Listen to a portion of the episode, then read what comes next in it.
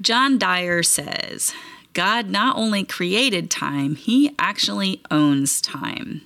And we are going to talk about that today about the ownership of our time.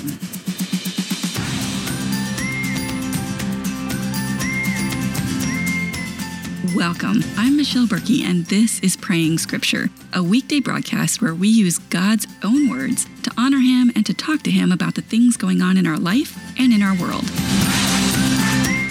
For my podcast listeners, this show is taped live, and if I'm unable to do it live, it doesn't get produced. So I have been sick for a week or so and missed a few broadcasts, but hopefully I'm back to normal and I'm going to try to get through this one and they'll be regular again. This is episode 183, and we are going to pray about our relationship with time. But before we get started with that, we are going to begin, as always, with worship. Today's verse is Exodus 15 2.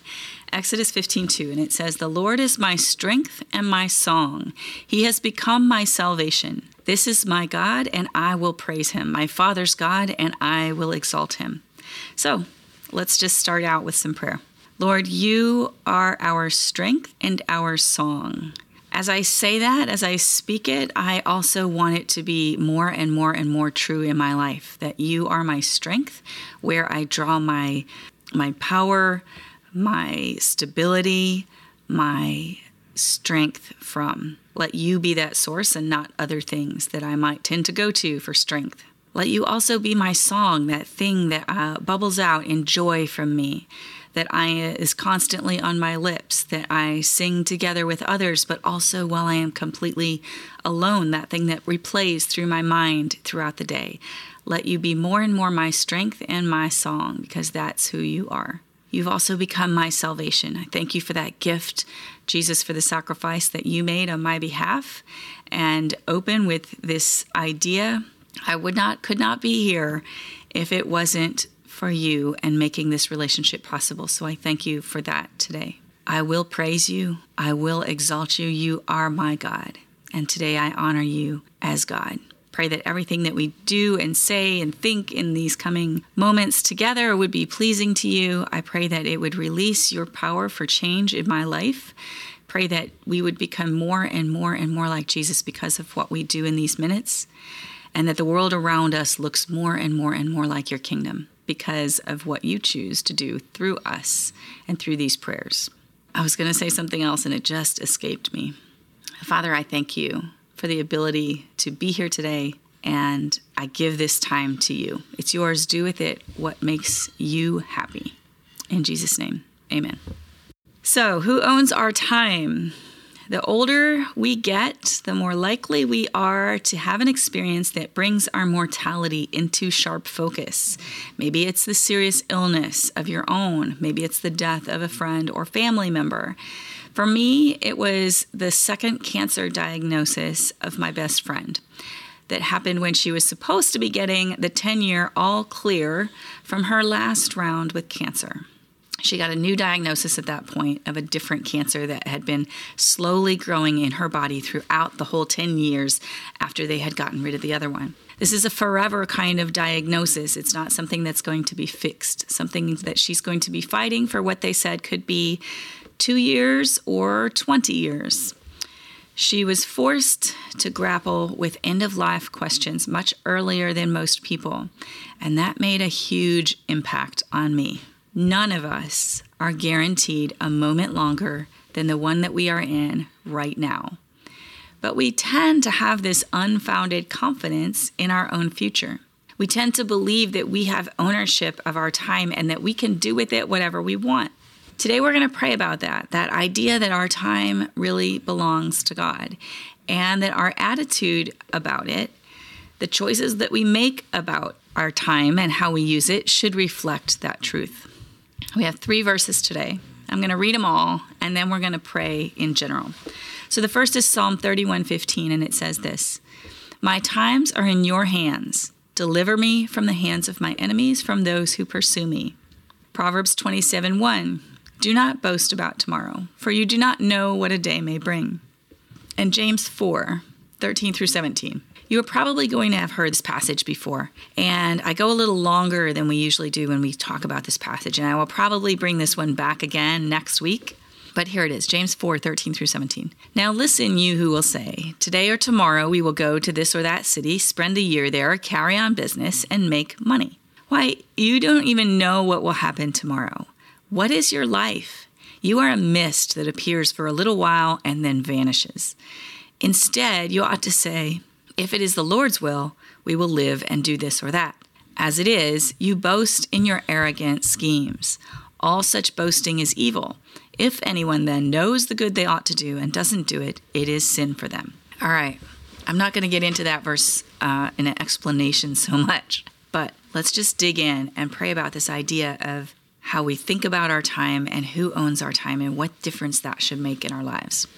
Father, this first verse said it, but I need to declare it. My times are in your hands. Not only do you control the circumstances that surround me or that I get into, but you control the very number of breaths that I breathe on this earth. And those those days, those moments, those years, they belong to you. You created me, I am your created being, and you saved me. You've given me eternal life. And both of those things mean that those hours that you have given me, those belong to you. You own them. And while I feel that they might be endless, while I feel like we tend to talk about our plans as if we have every right to every minute, truly our hands, our times, our plans are in your hands. Deliver me from enemies, from those who pursue me, as David prayed in that prayer, but not so that I can then go do what I want. So that those times that, that you've saved me for, that I use them as you wish. Help me to not learn to boast about tomorrow because I don't know what tomorrow's going to bring. Help me not live completely in the future, constantly living in the plans that we've made in what's to come. Help me live not completely in the past, in the things that have happened to me, in the circumstances that have surrounded and affected me. But help me learn to make use of the time that I'm in right now, which is informed by the past and affected by the future, but help me learn to live the moment, the, the current now that I'm in, in a way that pleases you. Recognizing that my life is not my own, my time is not my own. Help me make choices, recognizing that. In this last passage, this not boasting about our arrogant schemes. It's not so much that we shouldn't make plans. It's not so much that we shouldn't talk about plans and what we're going to do, but this constant reminder that if it's your will, if this is what you want from me, if this is what pleases you, then this is what I'm going to do. And I also, when I said that, I, I the the people that are frozen and this has happened to me, so it's not a judgmental statement, but this being frozen by not wanting to move, not wanting to use my time because I'm not sure what's your will, is also a trap that we fall into when we think about our time. Help us to not be so driven by finding that thing that you want us to do or the other thing that we fall into is being productive, making productive use of our time. There are all these traps that we fall into when we think about our time and who it belongs to.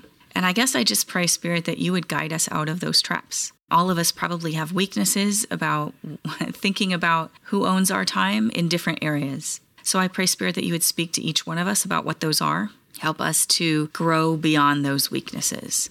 Help us to remember when we are choosing what to do with our, our time, when we are making plans, when we are, quote, wasting time. Not always is it a waste when we're just um, doing things. But yeah, that's a, that's a topic for another day, isn't it?